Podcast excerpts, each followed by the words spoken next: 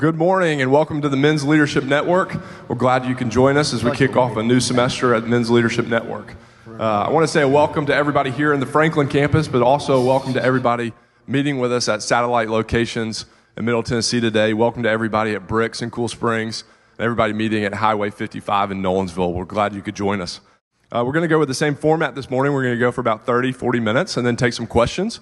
So if you've got questions during this time for Eric, you can get those to me two ways. You can tweet them in. The Twitter handle is at leadership underscore net, or you can email those in to questions at mensleadershipnetwork.com. We're excited to kick off a new series this morning by interviewing one of our newest members of the Rolling Hills staff, Eric Rojas. As executive pastor, Eric plays the role of coach, developer, and overseer of the staff and ministries. Eric has 14 total years experience as executive pastor and has been on the staff at Rolling Hills in this capacity since mid 2017. Eric also loves to serve the church at large. As a writer, he was a contributing author for Group Publishing's Men's Ministry in the 21st Century. In addition, he has written for industry leading publications such as Church Executive Magazine, Church Solutions Magazine, and xpastor.org. He received his bachelor degree from Judson University and his master's of divinity from Trinity Evangelical Divinity School in Deerfield, Illinois. During his 25 plus years of ministry, get ready for this. Eric has served in churches across the country as youth pastor, adult ministry pastor, small groups pastor, associate pastor, worship pastor, men's pastor, and sports pastor. I think that's about everything, Eric. Certainly qualifies you for executive pastor. Uh, as much as Eric enjoys the ministry, his real joy in first ministry is his family. Uh, currently, he's married. Uh, uh currently, his wife Rachel of 25 years uh, and Eric live in Spring Hill, Tennessee. They're proud parents of their son Luke, his wife Megan, their son Adam, and their daughter Chloe. Please join me in welcoming Eric Rojas. Eric, yeah. uh, I've never been a men's pastor or women's pastor. Yeah, though, that's so good. That's, yeah, that's, one role, right? one role. You've done it all, man. Well, Eric, we're so glad you're here. And I'll tell you, God's using you in a mighty way already, and God has already been using you to impact the kingdom in so many big ways. Tell us about your growing up years. What was it like growing up for you? Yeah, you know, it's uh, my, li- my wife likes to say that uh, how did I turn out even semi normal? And, and uh, I had a, a, kind of a crazy uh, upbringing. I had uh, loving grandparents on my mom's side that, mm. that loved Jesus, and um, they had one daughter, my mom. And uh, my mom and my, my dad, and I, I say dad, um, you know, real lightly because they were getting a divorce mm. and they were separated and they kind of got together for a little bit, tried to reconcile and uh, conceived me. And then um, my dad left the picture. So um, I've actually never met my dad. One time, my, my mom and I were uh, driving and she was trying to like follow him. And I saw him coming out of a 7 Eleven and he saw my mom and she kind of chased him, and I just see him running into a car and driving off. And we actually chased him for a while, and that's the only time I wow. ever saw my dad was his back coming out of, uh, of 7-Eleven. And, you know, by God's grace, uh, there's been men in my life, and, mm-hmm. and by God's grace, he's just uh, allowed me to understand what it means to have a Heavenly Father. Mm-hmm. And, mm-hmm. um, and so I've never even thought much about it and never had a desire to see him. But then, you know, my mom um, had a, a, lot of issues. She had a lot of difficulties, and, and um, you know, she was a, heavy smoker and she was uh, significantly overweight and ended up being bankrupt. And we lived in a house that was really falling down. Um, we had a, remember taking a bath and the walls would literally be kind of just falling apart around the bathtub and, and the water, we lived with a well and the, the water was just was red, you know, from the rust. And, and uh, uh, but she had tried to stay at home and be a stay-at-home mom and do like telemarketing so that she could, you know, raise me and, and be in the home. And um, you know, there was a, a, couple of different ladies that lived with us um, during the course of our time, and uh, it wasn't, um, uh, you know, overt. Um, you know, gay relationships, but it sure seems like it was, especially mm after the fact. And so this is what I grew up in as an only child wow. and, and this type of environment and you know, went to, went to public school. But, but my mom did love Jesus. Mm-hmm. At seven years old, on the tree stump in our front, front lawn, she, she told me what it meant to, to be a follower of Christ. And, and I accepted, and I remember it to this day. And then she was involved, and we'll get in the details, but kind of a, a crazy uh, charismatic church. And so I'm getting baptized at this uh, national convention of this charismatic church in uh, Neodesha, Kansas, in a hotel bathtub. So that's, that's where I got baptized. Uh, it got to my middle school years and uh, just got into to, to drugs and all sorts of stuff. You know, in uh, my high school years, I ended up selling drugs and was doing sports until my, my senior year, and I dropped out of everything because I was I was into into drugs. But um, the Lord ended up leading me to, to Judson University, uh, mainly so I could be with my girlfriend that was in the same town. I had a whole other plan. And uh, then it was there, uh, my first week, that I recommitted my life to Christ uh, at an old, an old Christian artist named Benny Hinn, or but not Benny Hinn, Benny, uh, Benny Hester, not Benny Hinn with the hair. Yeah, yeah, yeah. There's like 12 jokes there. I won't use any of them, but uh, Benny Hester, and uh, and I realized, you know, Jesus had been my Savior at seven, but He had not been my Lord, and, and, and that was the moment that He became Lord of my life. Um, the, the, the, rest of that story, just in terms of my mom, is Rachel and I uh, got um, married, and six months later, uh, at 53, we, we, I found her, um, you know, uh, dead, um, and she had had some massive heart, uh, you know, heart attack or something like that, and so. Um, so it's been it's been quite the quite the ride from a family perspective, Right. but that's why I have uh, such a huge heart for you know for, for ministry and, and for men's ministry and, and for having a family that I can raise in, in, a, in a godly fashion. So that's the crazy. That's when my wife says, "How did you turn out like even?" She won't she won't say that I'm normal at all, but she'll say, "How'd you turn out even semi-normal?" So Wow. Yeah, praise God. I mean, Yeah. just looking at his sovereignty in your life and, you know, God drawing you to himself at seven and then just taking care of you and um, protecting you. And yeah, I'm thankful. So, who were some of the men in your life during those years that kind of really helped shape you? Yeah, you know, um, my mom really tried to do a good job of like getting me into Awana when I was a kid, into um, you know Cub Scouts and Boy Scouts. So there would be men in my life. Um, there's one guy that was in the neighborhood that she tried to really have invest in me uh, to some degree. So she really, she really, in fact, like one story, you know, uh, comes to mind. It was a Christmas time and um, and and she would she tried to do all she could with the little bit of money she had. Well, she took uh, me and Nancy, this lady who was living with us, into the kitchen at Christmas. And next thing I know is I, I hear this noise on the roof, and we come out from the from the kitchen, and all the presents were there, you know. And and and I went outside. I'm like looking for Santa, you know, where, where is he? And and uh, but she would do things like that and get men to invest in me. Um, but um, it really was my, my grandfather. Now, he died when I was 14, but my grandfather loved Jesus. And, um, and, and, you know, he really taught me what it meant to be a man. He, He's the one that um, would give me some of life lessons. You know, I, I had to scrape out his, you know, uh, his pipe. I had to clean out his pipe for him and things like that and cut wood and all those types of things. But, but he really taught me what it meant to be a man. And then later on, when I went to Judson, I just recommitted my life to Christ. I had a mentor by the name of Dr. Bob Laurent, and he was a professor there.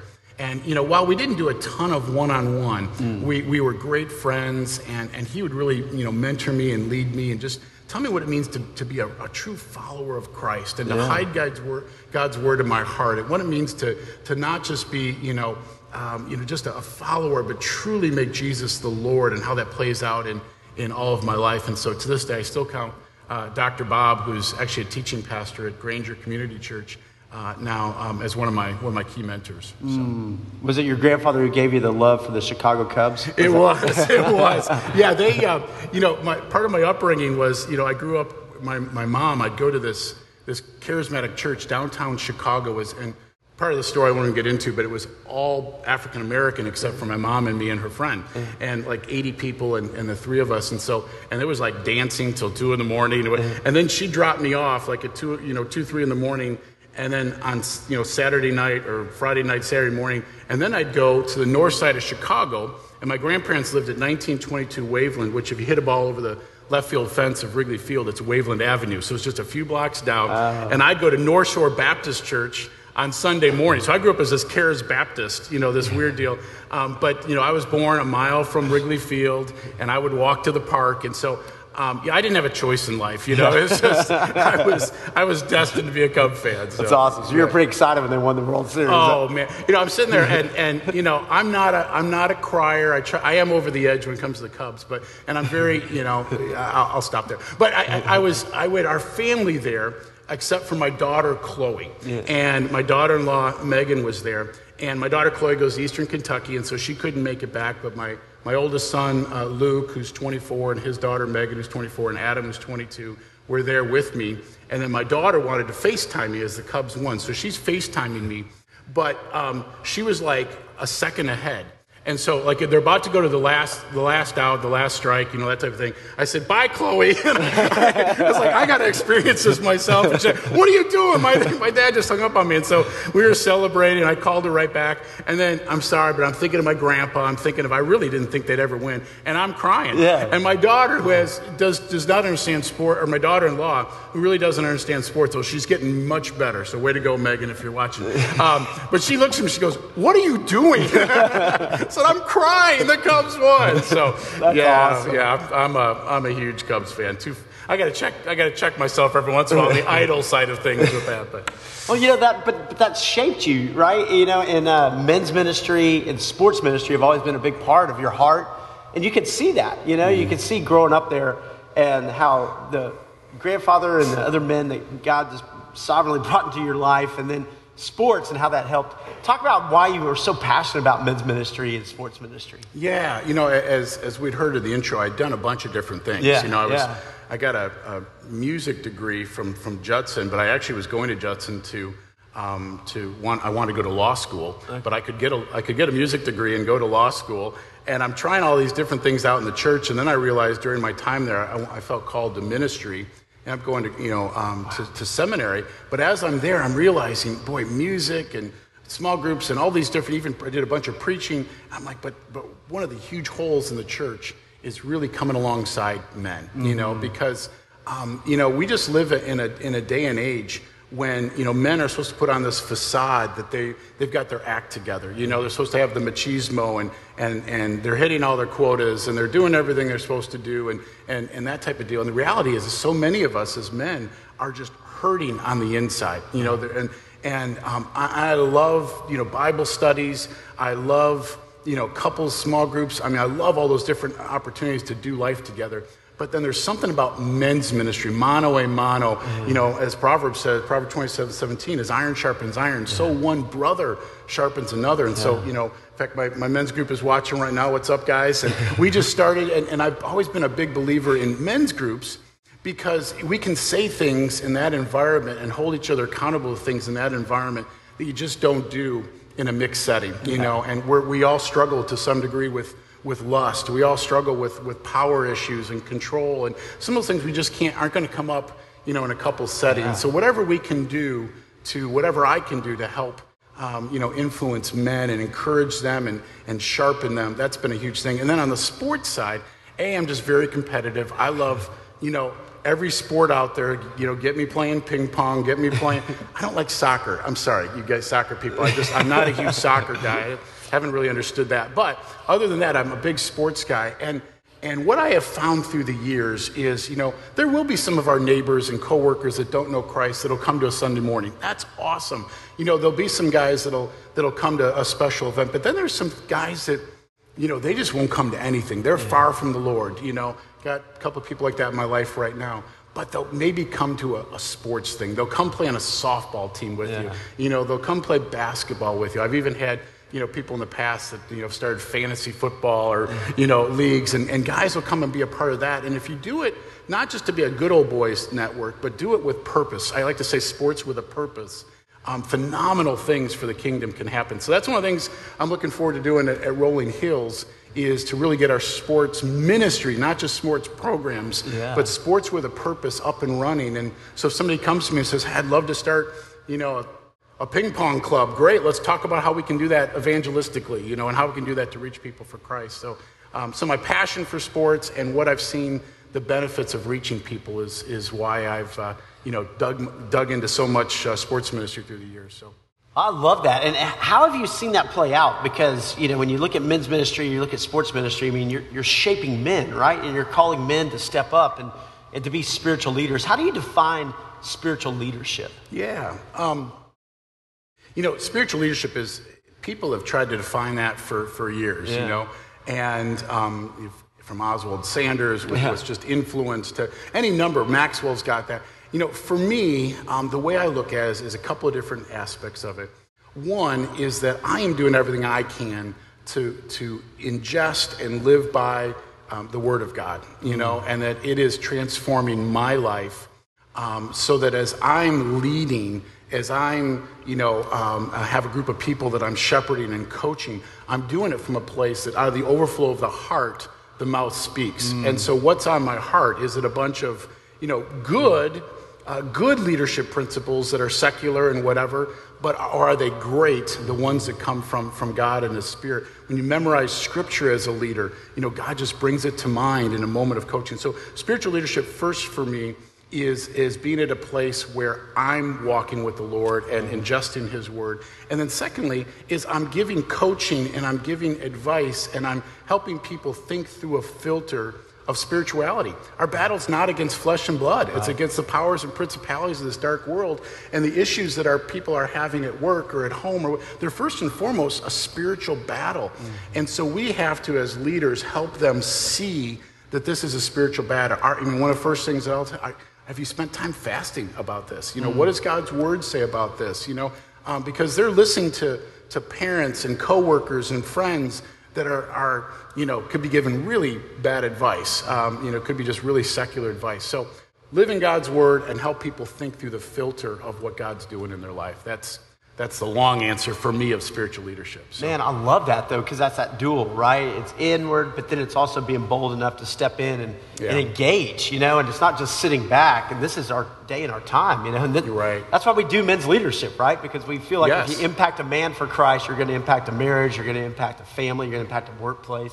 How have you seen God use men in workplaces and in their homes to make a huge impact for Christ? Yeah, you know, um, I think there's a couple things. You know, I think one is again, if men are in the word and yeah. they're they're they're regular and they're and, and, not to church, not to check a box that they're going to church, but they're being encouraged. And again, out of the overflow, you know, people see that in their lives and they're drawn to that. Like, yeah. what makes you different? Yeah. You know, so that's a that's a big deal. That I've just seen so many conversations. I think of a friend of mine, uh, Joe, and Joe owns a, a big company, and yes, he's got a place of influence as as an owner um, but what does he do that I, I rarely have seen anybody in a place of influence do?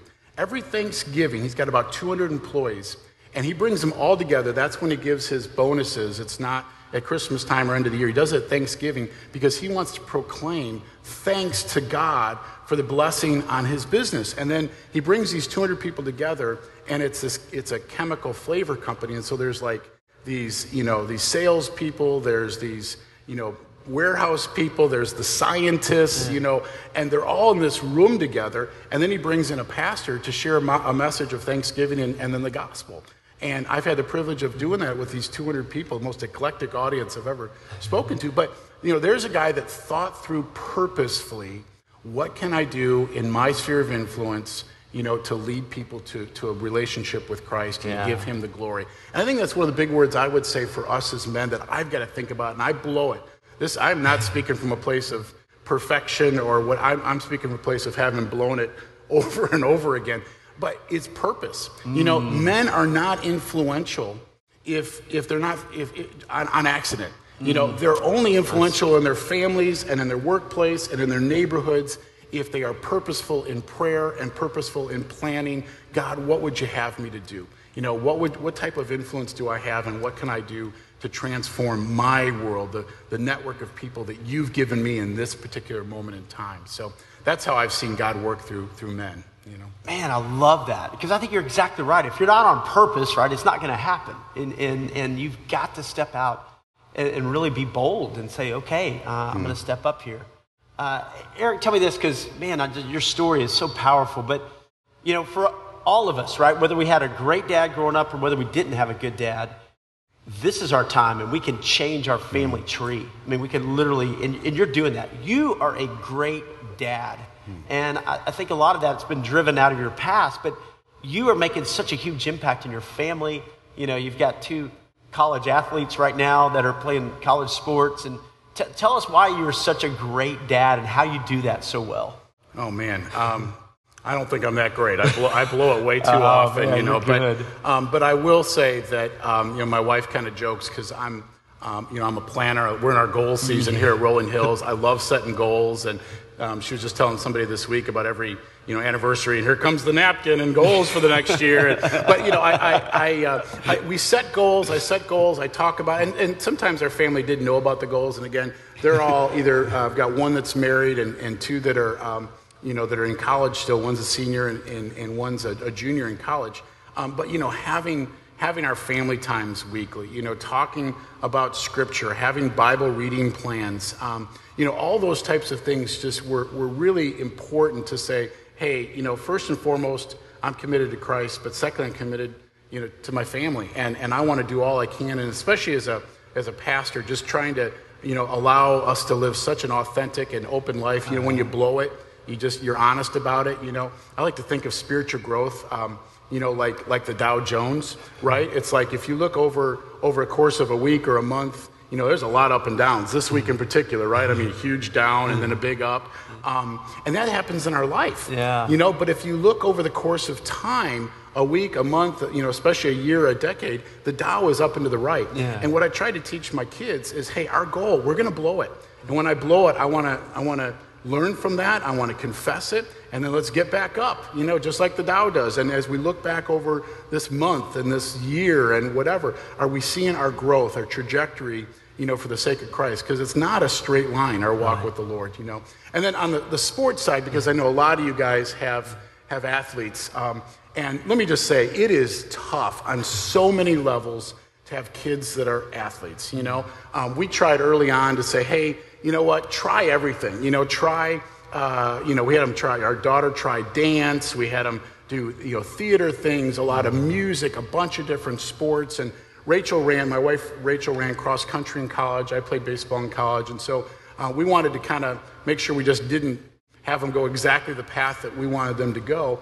But we found that they had this, this gifting for sports, all three of them. My daughter has continued on with music and she does worship leading as well. But you know, uh, all three of them with this proclivity to and this love for mm-hmm. sports. And so then it was a matter of, well, how do you do this right? You know, how do you how do you steward this gift that they've been given? And as a parent in today's day and age, it is not easy at all because yeah. sports just drive everything. And so, you know, I tried to first just tell my kids, you know what, guys, you know, I, this is a gift and we want to make the most of it but we've got to make decisions that are honoring to God. And so we would plan travel teams, but maybe it wasn't always the top travel team because it just was too much money or it was going to be too much time or whatever. Um, but we wanted to make sure they got training to see if they wanted to keep doing it.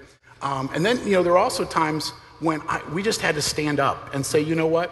Um, I think of there are a bunch of times like this, but but uh, my daughter is playing cl- uh, really high level of club volleyball, and she plays at uh, Eastern Kentucky uh, University now. And, um, uh, and you know, they were going to switch a big tournament to get to nationals onto Easter weekend. You know, that was going to be the, the qualifying tournament. And so I just said, I'm sorry, Chloe, we're not doing it. She's like, but I'll let my team down. I was like, well, but you're going to let God down if you do it on, on Easter weekend. So I actually got a couple of parents and we talked to the coach and we said, you know what, guys? Um, we, we don't want to let the team down, but, but we, we got to obey God rather than man, and we're not doing this. And uh, they changed the date. They change the date. By, and not, not that they're always going to do that, but I, I ask parents, have you tried? Have you, have you really thought about that? Mm. Have you even, you know, we just automatically just say, okay, almighty sports, we'll do whatever you say, when we, that shouldn't be our, our posture. Right. It should be, we're going to be stewards, but we're going to honor God in that process. And there were a couple moments where the kids did let the team down, or, or they did get a, you know, the, the coach is mad at them or whatever because they're missing a practice on Good Friday or whatever the case may be. But it's so, so important um, to, to put God first. And, you know, it happens with church all the time, too. You know, it's like, oh, okay, yeah, yeah, I go to church. The average church attendance now once a month. Well, probably because three times those months they're at swim meets and they're at sports. It's like, really, guys? Like, is that is that really where the, the focus is? What are you teaching your kids? And then I, now, as I'm older, I see so many kids that were in our sports that start out in the church and they're no longer in the church. Mm. And why? Why is that? Well, what did you model for them, guys? What did you model for them? So it's a hard deal, but uh, I just always said God first, sports second. You got to be committed and you got to be creative um, on how to work work them both. So. Well, you've done a great job with it. I mean, I, and I know it's not easy, and you're trying to get the games and, and all those things, but but you also have a family text that you keep up with. Tell, tell us about that because I think that's an awesome way that you've continued to disciple your kids even when they're in college or married now. Yeah, I started with this. We called it the Rojas family, uh, the Rojas family uh, thought of the day and you know it, it spells out rooftud, um, and so uh, really creative. Um, and my kids would make fun of me for the rooftud, so then I just started not doing it every just randomly kind of texting verses, and, and we still do that a lot. And then there's uh, a few of us. So my uh, my son Luke, my daughter-in-law Megan, and my son Adam, and we decided to start a, a text deal where we. Um, uh, three or four times a week, we're reading scripture out of a YouVersion plan, and then we text what we came up with, you know, out of it, our takeaways and questions and, and that type of a deal. And then if somebody misses, it's like, where are you, Adam? Oh, come on. Sorry, Adam, but you're usually the one that misses. So, you know, come on, do it. You know, and so it's been really awesome to just be able, especially now that we're not living in the same town, to be able to stay connected and, and just continue to be, try to be a spiritual influence in their lives. Oh, yeah. I love that. I yeah. love that. And I love hearing about that and watching that. Uh, let me ask you this what do you pray for your kids? Yeah.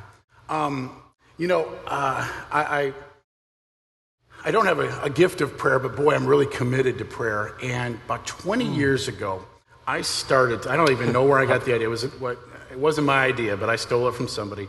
But I have this, I have a binder, I have a three ring binder. It's, you know, one of those like half sheets. And, and I open it, and there's a place where I journal two, three, four times a week. But then I've got a section for each of us, each of the family members. And the first page of each of our sections is just a list of big picture things, you know, that, that my, you know, my sons would grow to be godly men, that they'd have godly wives, that they'd stay pure. And I've got like 20 of those. And whenever I do it, three, four, I don't make it, I don't feel like I have to be pharisaical about it, but I do one or two of those and I just have a post it. And I just kind of move the post it down and then I pray another one, and I bring the post it down. And it's so awesome, whether it's because this is like a 20 year old piece of paper, right? Yeah. And so to be able to take a highlighter and baptism, you know, um, recently my, uh, you know, I've been praying for, you know, 20 years for my oldest son, Luke, for all my kids to, to have godly spouses and godly wife in his case. And so, um, I've never talked about this. Um, to have prayed for 20 years for my son to have a godly spouse and to take. Sorry. The Cubs and my kids. Um, to, to take a highlighter and be able, after 20 years, to highlight and put PTL, praise the Lord, that my son married my daughter in law, Megan, who loves Jesus, and then to take a picture of that and to send it to him and send it to Megan and say, Megan, you're the answer of a 20 year prayer. Wow. Is just uh, one of the highlights of my life, and I got two more of those opportunities to come. Um, and then the so that's a page for each of us. And then I've got a section where it's just the daily stuff. And on the left side, I write things down, whatever my kids are going through, and I write it down. I've got a line down the middle. Because then I come back on the other side and I write down the answered prayers. So I can go back in this journal and see Chloe was really nervous about, you know, a team or about a, a class or a meeting or a job or whatever. And like, look at God's faithfulness. Yeah. Look at God's faithfulness. So, so big picture stuff and daily stuff. I'm just trying to pray for them regularly. Yeah, man, I love that. You know, and I, boy, kids, they're at your heart. You know, and, I, and that's what you see, and that's spiritual leadership, I think, too. Um, Eric, you you not only lead your family, but you, you lead a lot of people here at, at work. And uh, what is it like to lead men and to lead a staff? What, what do you, how do you lead and what do you pray for, for them? Yeah, you know, I just I love I love people. I know you love people. I love people. That's why we're a good a good team. Um, I love building into people. I love coming alongside and and just trying to be a mirror for them to help them. You know, I I don't have all the answers to what everybody's got going on in their lives or their ministries, but I certainly can take now a lot of years of experience and a lot of years of failure and be able to to help. You know, and um, so that's what I love is coaching and, and befriending and and um, you know getting a word from from you or executive team or whatever in terms of where we're going and help to coach along the way. You know, and I pray for their families. I pray for a balance of it's. I mean, I love what I do, but yeah. sometimes I get caught up and and do too much of it. You know, pray for a balance for their for their families. I pray for you know protection and for spiritual leadership in their homes and. Um, you know, I also pray for wisdom when it comes to, to things like finances and, and, and purity. You know, as a, I heard years ago, and it blew me away. Kent Hughes was the pastor of senior pastor of College Church, which is on the campus of Wheaton, uh, Wheaton College, and he would pray for his staff that if there was any um, any uh, sexual sin that was going on in their lives, that they would die. Seriously, he would just say, "Wow."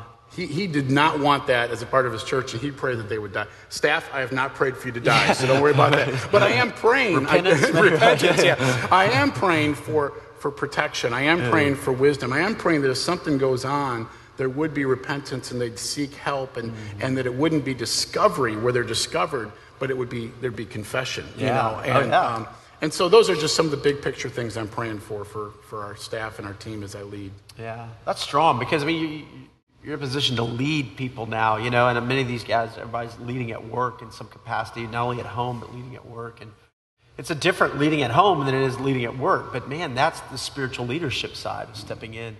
Hey, what's the best advice you've ever been given? Hmm. Um, you know, I've gotten some really good advice and gotten some really bad advice. Um, but um, I'll go back to, to Dr. Bob, you know, um, my mentor from Judson.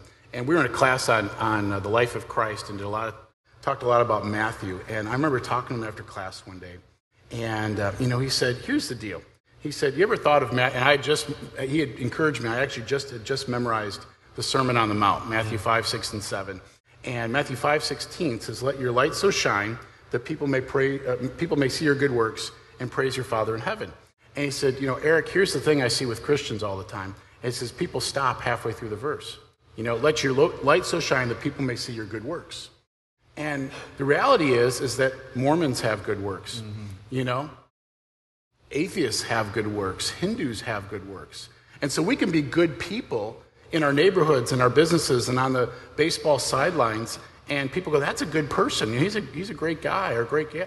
But do they know who to praise? Yeah. You know, let your light so shine that people may see your good works and praise your Father in heaven. Yeah. So his advice to me was let people know who to praise. Mm. Let people know who to praise. And so I, I'm not great at it. I'm not perfect at it. I'm, I don't have the gift of evangelism. I can't lead somebody to the Lord between the fourth and fifth floors of an elevator, you know, but, but I, I do, I'm purposeful and I think about it.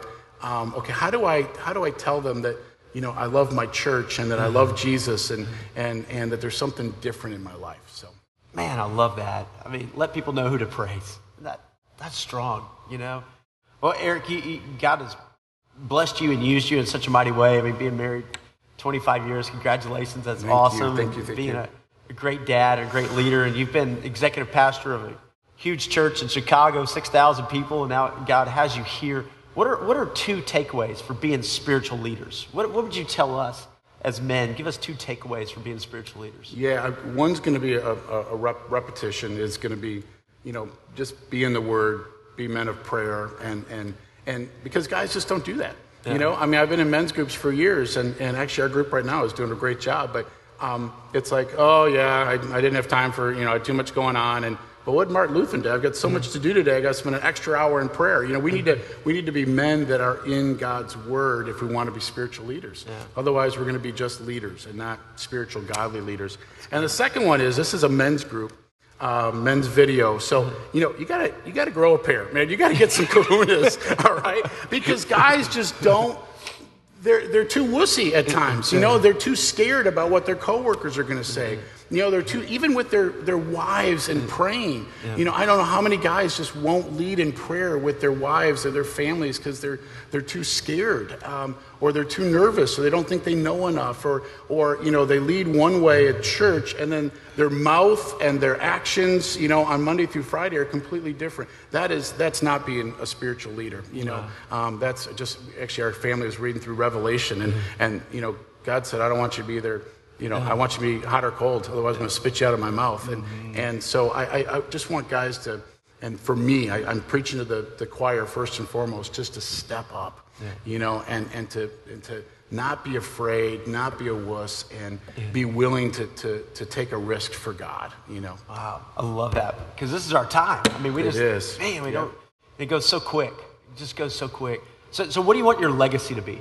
Yeah, you know, I knew this question was coming. It's like I've thought about it for you know 20 years. Like, gosh, this is gonna be on video forever. Like, what am I gonna say? So, you know, I think as I think about it, there's four elements. The first is I do want people to remember me and, and my legacy to be somebody that, that loved God and was was willing to do whatever it took to, to follow Christ. Yeah. Second is to love my family and my wife and my kids and to do whatever I whatever I could to lead them to Christ and to support them and to love them, you know. Uh, third is that he loved the church. You know, I've given my life to the church and I love it, it, it's it's not a man-made, you know, organization, it's a God-made thing and my my job is to help, you know, create as much ministry productivity through the church as I can, and, and that I did the best I could at that. And then and the last one is on that spiritual leadership is that, you know, that I lived my life personally and, you know, through my own personal life and working with people, that I pointed them to a filter of Christ when they were going through joys and sorrows, you know, when they had good times and bad, um, that, uh, that, that the first point was to, was to Christ, you know, and not to other, other sources. Amen. That's strong. That's strong. I mean, I love that. You know, let your light so shine. Not that men just see our good deeds, but that they praise our Father in heaven. Man, that's great. Hey, we got a couple of questions for you. Sure. You all right? Okay. All right. Thomas? Okay, uh, Eric. Other other than don't be a wuss as your answer. uh, first question says, I, I work in an office that is not open to people talking about their faith openly, but I feel led to reach the other members of my team that are non-believers. What advice do you have for striking that balance? Yeah, that's a that's a great great question, and I do know that you know I know lots of people in business environments and professional, you know, um, uh, whether it's city or county or whatever, um, governmental type things where you can't do that.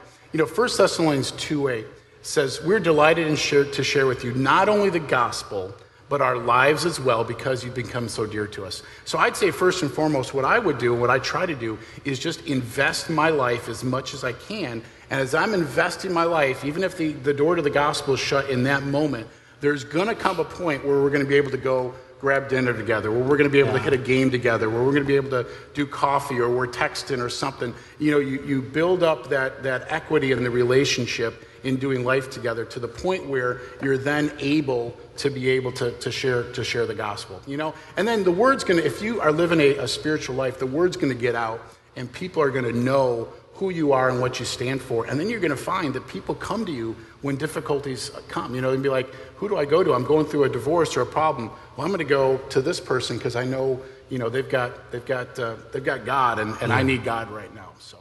That's, I mean, I, that is right on, I think. We've got so many men in our church who are just, they're, they're spiritual leaders at their workplaces, but it, it's, it, you know, it's not just, hey, I'm going to tell everybody and hold up a sign, but people know it by the way they live. And so, you know, they'll say, hey, this person came in my office and just wanted me to pray for them, or they came by my cube, or, you know, we went to lunch and they started opening up. I think that doing life together, we went to a Preds game, and, you know, I think, I think you're exactly right. And for us to be praying for those opportunities, because when we start praying That's for those. Yep, yep. God's going to bring them. Yeah. You know, and we start praying for our workplace. We start praying for the families in our workplace who represented. God's going to bring mm-hmm. those. You know, and, and like you said, we don't have to be perfect. We just have to be ready. Yeah, that's I good. love that. It's great. Another question. Yeah, Eric, you kind of hit on this, uh, but but obviously family is important to you, work's important to you. What specific steps do you take to balance your work life and your family life? I hope my wife's not watching. It's been a busy couple of weeks, but you know, I I really uh, we've been we've actually been going through a, a, a two month focus as a staff here at Rolling Hills on on soul care. And um, you know, Nick Allen uh, spoke this past staff meeting on on the Sabbath, and that's something that I'm not perfect at by any stretch. But over the years, I've taught my kids the Sabbath and what that means, and I've tried to live um, a, a, life with a Sabbath in my life, and and uh, so having that protected. And what I realized is is when I first started to try to do a Sabbath, um, it just it, it wouldn't happen. And when I first tried to have you know, oh, you know, I'm going to have time for my wife and what. And so I found I had to start scheduling things. And so I would have, you know, I just write in my day planner, you know, and, and this is my Sabbath. I, you know, this is when my, my lunch date is or my, my date each month with my wife. And I'd put in one-on-one times for, for my kids, you know, um, I take advantage. We would, even with all of our kids playing sports and whatever, we would either move dinner way up. Sometimes we eat like at four, or we eat at nine, um, just so that we could be together, yeah. you know, more often than not. Um, and, and too often families are just sitting in front of the TV or scattered or whatever, and they didn't always like that. yeah. but I would I would in, enforce that that hey we're doing dinner together, and it's we're moving it up because Chloe's got this, or moving it back because Luke's got this but we're going to get together and talk. So, and then vacations are another thing, just making time to, to get away and making that a priority. So, um, a lot of things, but those are things that come to mind. I think that's right on. If you don't schedule it, it's not going to happen. Yeah. I mean, honestly, and, and we could talk about time with your wife, you can talk about time with your kids, you can talk about Sabbath, you can talk about, you know, the things that are priorities, but if you don't schedule it, it won't happen. Yeah. You know, and uh, I think you're spot on on that. We got time for one last question. Yeah, I think I think we do. Um, Eric, I loved your idea of, the, of your prayer list for your kids. That, that was oh. that was really awesome. Um, this is a great question to kind of continue on that. Give us a practical step for continuing to engage your kids' spirituality uh, when your kids are older and they move out on their own. Yeah, it's it's a great question. I'll tell you what. You know, with a you know with a married um, you know son that's married to my daughter-in-law and a senior and a junior, and um, you know they live. The two oldest live in the Chicago area no, no, not a boo boo. You're getting a foot of snow today. Um, and, and, for me here, um, you know, with Chloe in Kentucky, I don't see them every day. And so, but the thing of what I do is I will, um, you know, I'll text, I'll call, I'll, we check in, we talk a lot.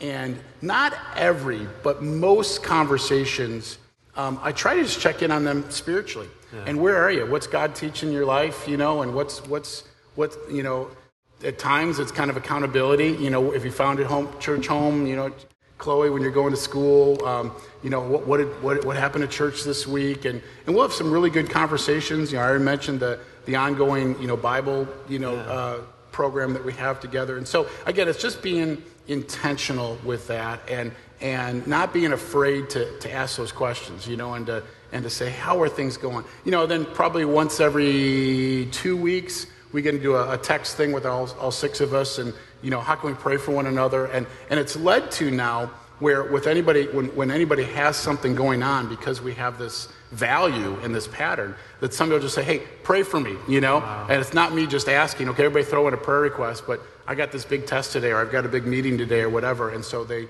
they um, you know they throw texts our way so again just intentionality purpose is uh, it's what's and again i'm far from perfect, but, yeah. but that's, um, that's what's worked for me. Well, but uh, you're intentional about it, and I love that because you never stop parenting. You know, you, you just never do. You think, well, they get the driver's license, or they get to college, or they get to married, or, but you know, there's just always this relationship with your dad. I mean, that you, you know, it doesn't matter if you're 50 or 60. I mean, there's still that relationship with your dad. So, um, thank you for doing that and for modeling that for us. And Eric, you're doing such a fantastic job here, leading us. A church and just the impact you're making on so many men, and we just love serving God with you. Mm. So I'm going to pray for us, and then awesome. Thomas, I'm going to turn it back to you. Thanks, so, appreciate it, brother. Father God, thanks for Eric. God, just thank you for the anointing on his life. God, thank you that you are his father, um, and God, that he really is transforming his family tree, and uh, just the impact that you're making through him in his marriage and in his kids and Father, for generations. And thank you, God, for his leadership here at Rolling Hills. And Father, just so many people that are being impacted. And, and God, we just feel such momentum and such excitement right now. And, and God, you're using Eric in a powerful way. And so, Father, fill him, God, with your spirit. Give him joy in the journey and continue to bless him. And God, I pray for all of us that we would be godly husbands, godly fathers, and men after your heart. That we would seek you all the days of our lives, God. And so bless each man who's watching or listening or here today, Father, for your name and for your glory. In In the name of Jesus, we pray. Amen. Amen. Awesome. Thank you so much, Eric. That was great. We appreciate having you on staff, obviously, and then sharing with us this morning. So, uh, hey guys, be on the lookout this afternoon. Men's Leadership Network email will come out. It's the MLN Rewind email. Uh, it'll have a link to the website, mensleadershipnetwork.com. You can find over 50 videos, just like today's interview, uh, with past guests, etc. Uh, it's a great resource. It's easy to forward on to peers, etc. Uh, so look look for that email. Uh, next week, we have the privilege of uh, welcoming Special Agent Stanley Jones of the Federal Drug Enforcement Agency. So Stan's going to be with us, and we're going to talk about the o- opioid crisis that we're experiencing in America and how we can protect ourselves, but then also protect our families and how we can be a part of the solution in our community. So uh, I'm pretty interested in hearing about this, and I hope you guys will join us next week. We'll get started at 6:30 with breakfast and kick off around 6:55. Hope you can join us.